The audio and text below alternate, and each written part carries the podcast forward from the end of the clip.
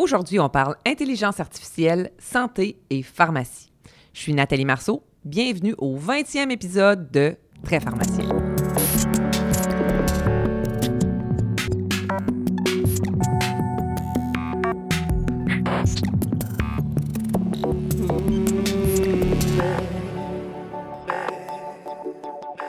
L'intelligence artificielle est sur toutes les lèvres. On prétend qu'elle va modifier significativement les professions qui reposent sur le raisonnement structuré et reproductible. Est-ce que la pharmacie telle que nous la connaissons est menacée par l'intelligence artificielle ou est-ce qu'on devrait voir l'intelligence artificielle comme une opportunité?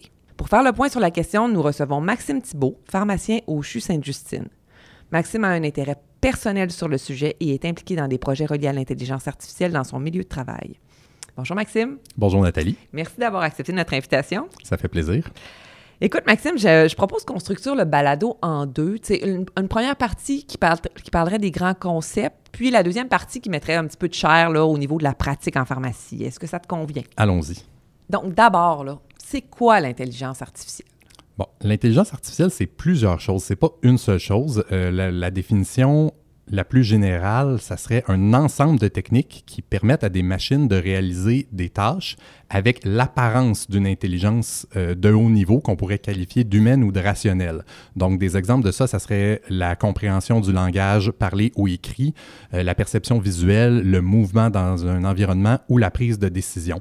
Puis, ce qui est important de retenir, c'est qu'un un programme d'intelligence artificielle peut faire appel à plusieurs de ces techniques-là pour réaliser une tâche. Donc, ça peut devenir très complexe. Donc, on entend souvent que l'intelligence artificielle repose sur l'apprentissage profond ou le « deep learning » en anglais. Peux-tu, peux-tu me faire le parallèle entre les technologies qu'on, qu'on connaît actuellement, nos ordinateurs, nos téléphones intelligents, puis comparant quoi le « deep learning » ou le, l'apprentissage profond est différent?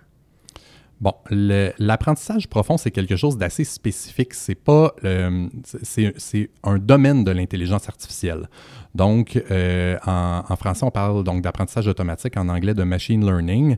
Euh, ce que c'est, ça aussi, c'est plusieurs choses. Donc, c'est un ensemble de techniques qui permettent à un, à un ordinateur, entre guillemets, d'apprendre à partir de données. Donc, de modéliser une relation qui existe dans des données qu'on donne euh, au programme. Puis ensuite, c'est là la chose importante, c'est d'effectuer des prédictions à partir de ce modèle-là pour des nouvelles données que le modèle n'avait pas vues avant. Moi, on me parlait que l'apprentissage profond, ça ressemblait un peu à, à des prédictions météo.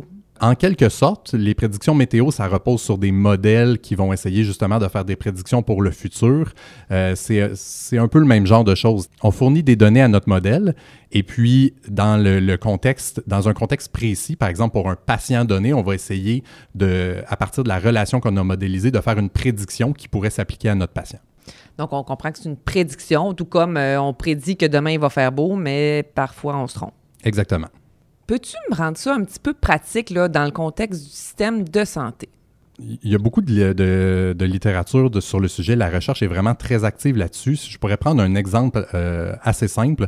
Euh, par exemple, mettons que je veux prédire le risque de réhospitalisation dans les trente jours d'un patient. Ça, ça m'intéresse. Donc, ce que je pourrais faire, ça serait entraîner un modèle à partir des données cliniques que j'ai dans les systèmes informatiques de mon hôpital et euh, essayer de voir si ces données-là permettent de corréler avec le, le risque de réhospitalisation du patient.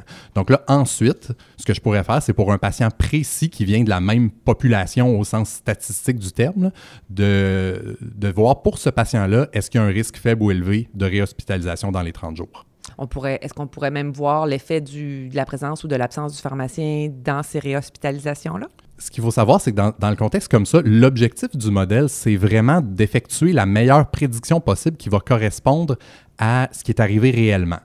Donc, le modèle va apprendre la, la relation qui lui, qui lui permet d'optimiser cette réponse-là. Le modèle ne va pas nécessairement apprendre ce qui représente la vraie relation qui existe. Donc, si, euh, si je peux donner un exemple, dans un hôpital, le pharmacien pourrait concentrer ses interventions sur les patients qui sont le plus à risque de réhospitalisation parce qu'il euh, veut optimiser ce, l'impact de ses interventions.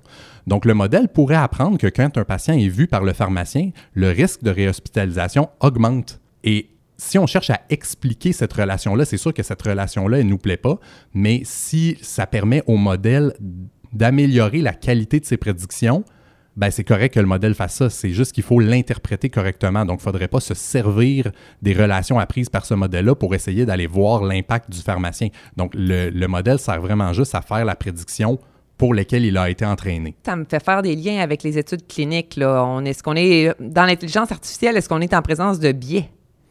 Euh, oui, en fait, les données qu'on fournit à notre modèle, c'est des données réelles. Donc, tous les biais qui existent dans les données, puis qu'on connaît, puis qu'on, pour lesquels on essaye de contrôler dans les, euh, dans les approches statistiques qu'on, qu'on apprend à l'école, Euh, elles vont exister aussi dans les modèles d'intelligence artificielle. Donc, on sait, par exemple, qu'il euh, y a certaines sous-populations qui sont, euh, qui sont euh, moins bien représentées dans les données qu'on a ou pour lesquelles il y a des choix de traitement différents qui sont faits, mais tous ces biais-là vont être reflétés dans les prédictions de notre modèle. C'est la même chose avec la qualité de la pratique. Si, par exemple, on a dans nos données une pratique qui n'est pas optimale, mais qui est, qui est présente dans la réalité, bien, ça se peut que notre modèle apprenne cette pratique-là puis nous la redonne ensuite quand on demande des prédictions.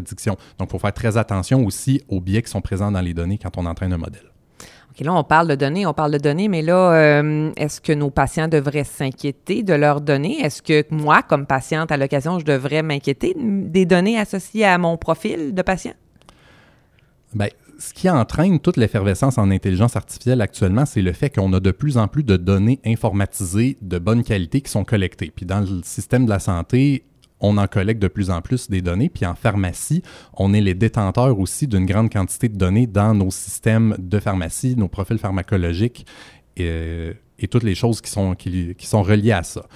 Tout ça est encadré par, des, par la loi et par des normes de pratique. Et il faut s'assurer que les projets d'intelligence artificielle qui ont cours dans un hôpital accèdent de façon correcte à ces données-là. Donc, il faut s'assurer, comme pour un, une étude clinique, si on demande un accès aux données, il faut avoir l'autorisation du D S P. Bien, c'est la même chose si on veut euh, faire de la recherche en intelligence artificielle. On ne peut pas juste prendre les données euh, sans avoir les autorisations qui sont requises. Donc, il faut dans, que dans un département de pharmacie, on s'assure que nos données soient accédées de façon correcte. Oui, puis je suppose que pas juste accéder de façon correcte, il faut être proche de nos données comme pharmacien. Si on envoie nos données à un informaticien puis il n'est pas capable de les interpréter, c'est là qu'on va introduire davantage de biais. Est-ce que je me trompe? Euh, exactement. Il y a toute une notion d'interprétation des données. On le sait, quand on entre des données, par exemple, dans nos systèmes de pharmacie, il y a toutes sortes de conventions qu'on va utiliser. Par exemple, on entre un traitement à une certaine date parce qu'on doit le préparer d'avance ou parce qu'on on veut s'assurer que le patient rencontre certains critères avant de préparer le traitement. Mais toutes ces choses-là influencent la façon dont les données sont codées dans les banques de données. Puis l'interprétation de ces données-là peut être mal faite si, elles sont, si, elle est, si c'est interprété par quelqu'un qui n'est pas au courant de ces, de, de ces choses-là. Donc, c'est important aussi, si on sait qu'il y a un projet qui va utiliser des données Dans, euh, qui viennent des systèmes de pharmacie, il faut s'assurer qu'il y a un pharmacien qui connaît bien ces données-là, qui est en mesure de répondre aux questions puis de s'assurer que l'interprétation qui est faite est correcte.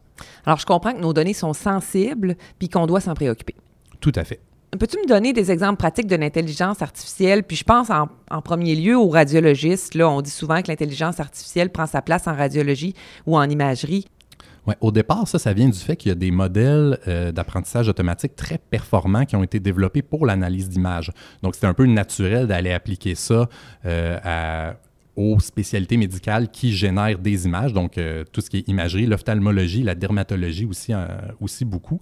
Euh, je vous donne un exemple. Il y a un groupe, le, le groupe de recherche basé à Montréal, le MILA, a mis en ligne un programme qui euh, peut s'exécuter dans l'ordinateur, dans un navigateur web, puis qui permet de, d'analyser des rayons X de poumons. Ça s'appelle Chester. On pourra donner le lien pour aller voir ça. Et puis, euh, c'est, euh, c'est quand même intéressant parce que c'est une analyse qui s'effectue cent pour cent dans l'ordinateur qui, euh, qui affiche la page web. Donc, c'est, l'image n'est même pas transmise sur Internet, donc euh, n'importe qui peut aller essayer ça gratuitement puis euh, avoir une analyse de rayon X. Est-ce que ça va remplacer les radiologistes? Euh, ça aussi, il y a tout un, euh, il y a toute une littérature là-dessus. Euh, probablement que non, mais que ça va changer leur pratique, donc ça va, euh, aller, ça va les aider à regarder les images puis à, à se concentrer sur les choses intéressantes à regarder. On pourrait faire un parallèle avec la pharmacie ici. Donne-moi des exemples pratiques en pharmacie, là, peut-être au niveau des soins puis au niveau des services. Comme premier exemple, je pourrais vous donner euh, un exemple basé sur les images. Donc, il y a le N I H aux États-Unis a mis en ligne un, un challenge en deux mille seize euh, qui visait à identifier des comprimés à partir de photos prises par un appareil mobile. Donc, c'est un, un, on imagine une application où on pourrait prendre une photo d'un comprimé qu'on ne sait pas c'est quoi, puis ça nous permettrait de l'identifier. Euh, il y a un article là-dessus qui a été publié en février deux mille dix-neuf qui montrait des résultats vraiment intéressants avec un réseau de neurones euh, qui est euh, d'utilisation générale, là, qu'on peut, euh, dont, la, dont la structure est bien, euh, est bien connue, qui est réutilisable par, euh, par n'importe qui. Puis, euh, sur un jeu de données qui n'avait qui pas été vu à l'entraînement du modèle, il y avait euh, une justesse de soixante-dix-sept pour cent pour identifier un comprimé du premier coup, puis quatre-vingt-quinze pour cent en cinq essais, euh, avec une valeur prédictive positive de quatre-vingt-six pour cent. Donc, c'est vraiment, c'était vraiment performant. Donc, ça, c'est basé sur... La, ça, c'est de l'analyse d'images. Est-ce qu'il y a quelque chose à faire pour le contenu contenant? Euh, probablement. C'est sûr que là, la littérature qui sort beaucoup actuellement, c'est l'utilisation du code barre pour la, pour la vérification contenant-contenu, puis euh, les, les, le taux d'erreur avec cette technologie-là est très, très faible. Donc, c'est sûr que je Je ne pense pas que ça va aller euh, remplacer le, le, le scan de code barre, mais on pourrait imaginer une, euh, un système qui pourrait euh, utiliser cette technologie-là pour les cas où le code barre n'est pas pratique, où il n'y a pas de code barre, où ce n'est pas possible de l'utiliser. Ben, j'ai l'impression que la reconnaissance de photos ou de vidéos par intelligence artificielle pourrait être utile. Intéressant. Continuons vers une application un peu euh, soins, soins cliniques. Oui, ce qui se fait beaucoup en recherche actuellement, c'est le, d'essayer de prédire des événements cliniques. Donc, c'est sûr que ce qu'on, si on cherche dans la littérature, ce qu'on va trouver, c'est beaucoup des données sur les, les soins intensifs parce qu'il y a des jeux de données publics euh, accessibles gratuitement et très élaborés qui euh, sont des banques de données de, de dossiers cliniques de soins intensifs. Donc, c'est sûr que ça oriente un peu la recherche vers ça. Et ce qui se fait beaucoup, c'est d'essayer de prédire donc des événements cliniques soit favorables ou défavorables. Donc, par exemple, euh, en, en ventilation mécanique, essayer de, de corréler des choses avec l'extubation du patient ou essayer de prédire euh, la, le, le choc septique ou essayer de prédire la mortalité. Et euh, les résultats de ces articles-là sont quand même intéressants. Qu'est-ce que tu penses des logiciels récents qui font des recommandations de traitement? Tu sais, je pense en oncologie, entre autres. Là. Est-ce que, est-ce que le pharmacien clinicien va être remplacé? C'est sûr qu'on pourrait voir ça comme une menace. Euh, dans l'état actuel des choses, je ne pense pas qu'on devrait s'inquiéter tant que ça parce qu'il euh, y a des, beaucoup d'articles de journaux qui sont sortis euh, dans la dernière année où les gens qui, euh, pour un programme particulier qui était quand même vendu par une grosse multinationale, euh, les gens n'étaient pas très satisfaits des recommandations cliniques qui étaient faites. Le modèle euh, était entraîné dans un, dans un seul centre hospitalier situé aux États-Unis, puis les gens qui utilisaient ça à l'international se plaignaient que les recommandations qui étaient faites reflétaient les préférences des médecins de cet hôpital-là américain, ce qui, on sait, ne représente pas nécessairement la pratique à l'international. Donc, euh, on voit qu'il y a quand même des failles possibles dans le, l'élaboration de ces modèles-là. Donc, pour l'instant, je ne pense pas qu'on est à un point où on peut se dire qu'à court ou moyen terme, on va être remplacé par ce genre de, de programme-là. Je pense que là où il y a vraiment euh, un avantage à aller chercher, ce n'est pas nécessairement d'en remplacer le jugement clinique, mais c'est d'essayer d'aller trier ou filtrer toute l'information qu'on doit euh, regarder comme pharmacien. On sait que dans notre pratique, on est exposé à de plus en plus d'informations, qu'on doit regarder toute cette information-là, la trier, la filtrer pour essayer de, de, de cibler nos interventions sur les endroits où c'est le plus pertinent. Mais je pense que les modèles d'intelligence artificielle pourraient nous aider à faire ça de façon très performante pour qu'on n'ait plus, par exemple, à regarder chaque ordonnance qui a été faite pour un patient pour essayer de voir, y a-t-il un problème dans cette ordonnance-là, puis là, essayer de... De, de penser à tout en même temps. Je pense que le, des algorithmes d'intelligence artificielle pourraient nous aider à faire ça. Ou je pense, par exemple, s'il y avait, euh, je sais pas, trois, quatre études récentes que moi, j'ai pas eu le temps de, de prendre connaissance, euh, est-ce que l'intelligence artificielle pourrait l'avoir faite à ma place? Tu sais, mettons qu'il y a quelque chose qui a été publié dans les derniers six mois. Moi, j'ai pas eu le temps de lire, mais le, mon logiciel l'a lu, lui. Pour l'analyse de la littérature médicale, il y a beaucoup de choses qui se font, euh, en particulier d'essayer de, euh, de catégoriser les articles ou essayer d'en extraire les, des points clés. Euh, Je n'ai pas vu d'application spécifique à la pharmacie pour ça, mais c'est sûr que ça a du potentiel. Puis l'autre chose que je me pose comme question, puis là, c'est peut-être très innocent, là, je me dis l'intelligence artificielle pour le patient moyen, là, trente ans, nouvellement hypertendu, pas de comorbidité, j'imagine qu'elle peut faire une prédiction assez facile. Mais si mon patient, trente ans, hypertendu, fibrose kystique, euh, avec une infection de plaie euh, parce qu'il a été couché trop longtemps en attente de sa greffe, euh, est-ce qu'il est capable de prendre en considération toutes les, toutes les tenants et aboutissants d'un patient qui est alcoolique ou qui n'est pas, pas compliant. Est-ce qu'ils ils sont capables de faire l'analyse de l'ensemble des données d'un humain malade? Il euh, y, y a beaucoup de, de points dans ta question. euh, la, la première chose, je dirais, ça dépend, c'est, ça dépend qu'est-ce qu'on cherche à faire. Si, par exemple, je veux prédire si un patient va être observant ou non à un nouveau traitement, euh, ben là, c'est sûr que c'est comme en statistique classique, il faut que les données que je fournis à mon modèle pour arriver à cette prédiction-là soient reliées à ce que je cherche à prédire. Donc, si je veux prédire l'observance de mon patient, puis tout ce que j'ai dans mes données informatisées, c'est l'âge, le sexe, puis la créatinine, probablement que je n'arriverai pas à prédire l'observance avec, avec un, un, un taux de succès intéressant. Il faudrait que j'aille dans mes données quel, euh, des choses qui sont reliées à l'observance. Et là, en limitant à ces données-là, puis en n'essayant pas de fournir tout le, le profil du patient, bien là, je vais peut-être ar- arriver à faire quelque chose d'intéressant. Euh, c'est sûr que si ce que j'essaie de prédire, c'est des complications cliniques, bien là, ça devient plus compliqué, comme tu le dis, puis là, il faut prendre en compte beaucoup de facteurs, et là, c'est, ça devient, ça devient plus difficile. C'est ça le fond de ma pensée pour moi, l'intelligence artificielle, c'est que l'humain est tellement complexe, il y a tellement de facteurs à prendre en considération que je me dis qu'on ne peut pas être remplacé par l'intelligence artificielle, mais peut-être que je n'ai pas toutes les données pour avoir un bon jugement. Euh, ce que je pense, c'est que le, l'arrivée de l'intelligence artificielle dans la pratique du pharmacien ou en, dans le milieu de la santé en général, ça ne se fera pas d'un seul coup avec un gros logiciel qui va essayer de remplacer des cliniciens. Je pense que ça va commencer beaucoup plus par des petites tâches qui vont être très ciblées, mais très performantes. Donc, on peut penser en radiologie, on le voit avec l'analyse d'images, c'est très, très, très pointu. Euh, en pharmacie, on pourrait penser, par exemple, à un algorithme qui prend des données sur les ordonnances qui sont émises pour un patient. Puis, euh, avec l'arrivée de la prescription électronique, ça va probablement être beaucoup plus facile. Donc, on fournit ces données-là au modèle. Puis là, le, la tâche qu'on pourrait lui donner, c'est juste d'identifier qu'est-ce qui mérite l'attention du pharmacien par rapport à qu'est-ce qui est euh, très routinier puis qui ne mérite pas nécessairement qu'on s'y attarde beaucoup. Puis juste de discriminer ça, puis de, de, de fournir au pharmacien un, juste un, un premier tri en disant « voici les choses que je trouve que tu devrais regarder plus et voici les choses que je trouve qui sont moins pertinentes pour toi ».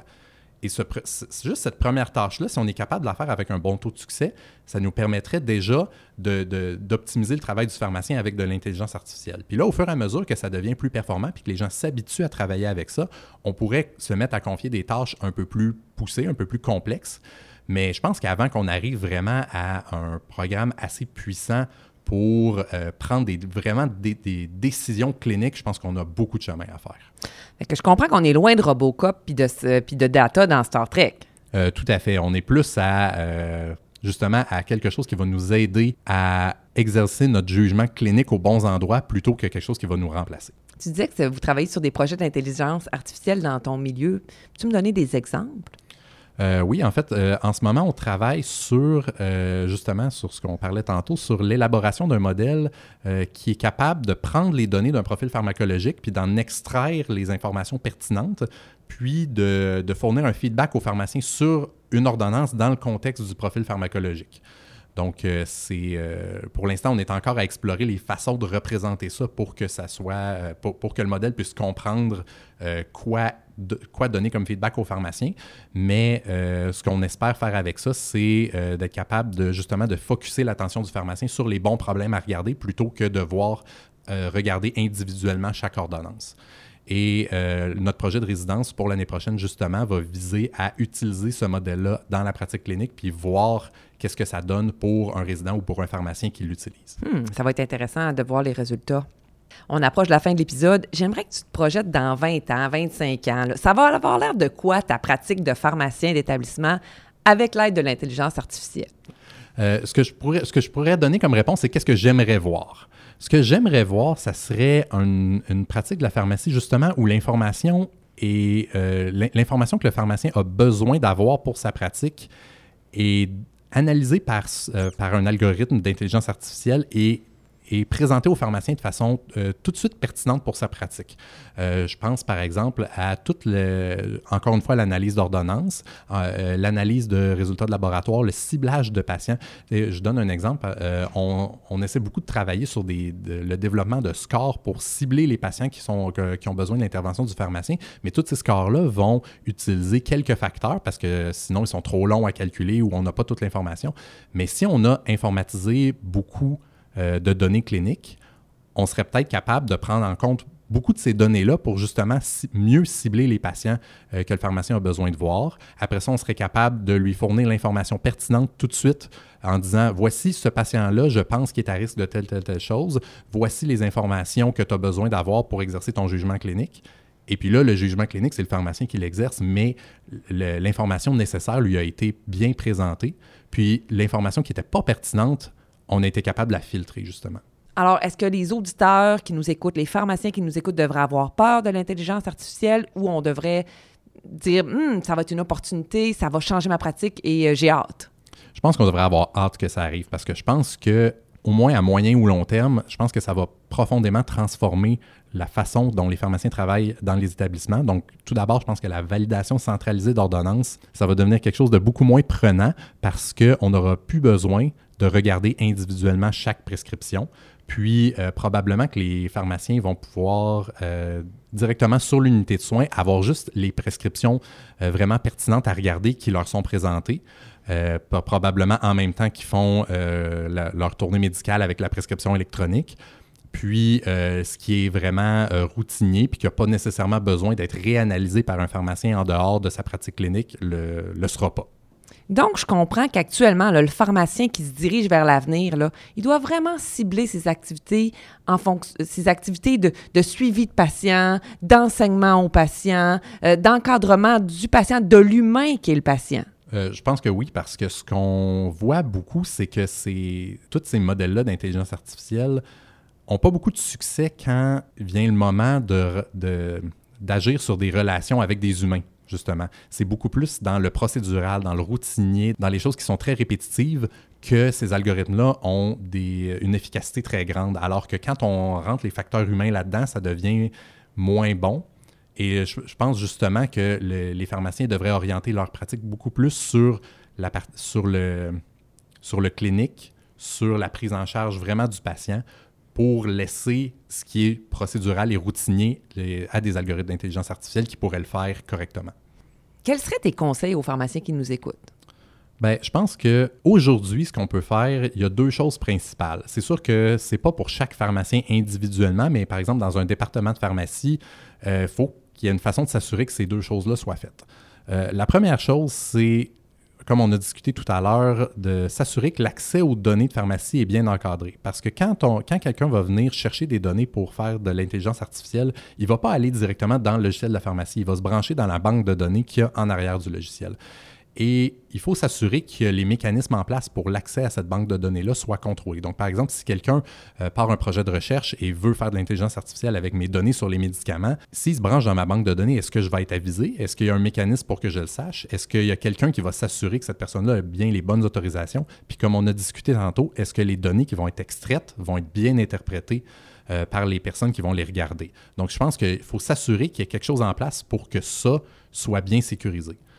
La deuxième chose, c'est qu'on va être progressivement exposé à des fonctionnalités d'intelligence artificielle dans tous les logiciels qu'on utilise dans notre pratique.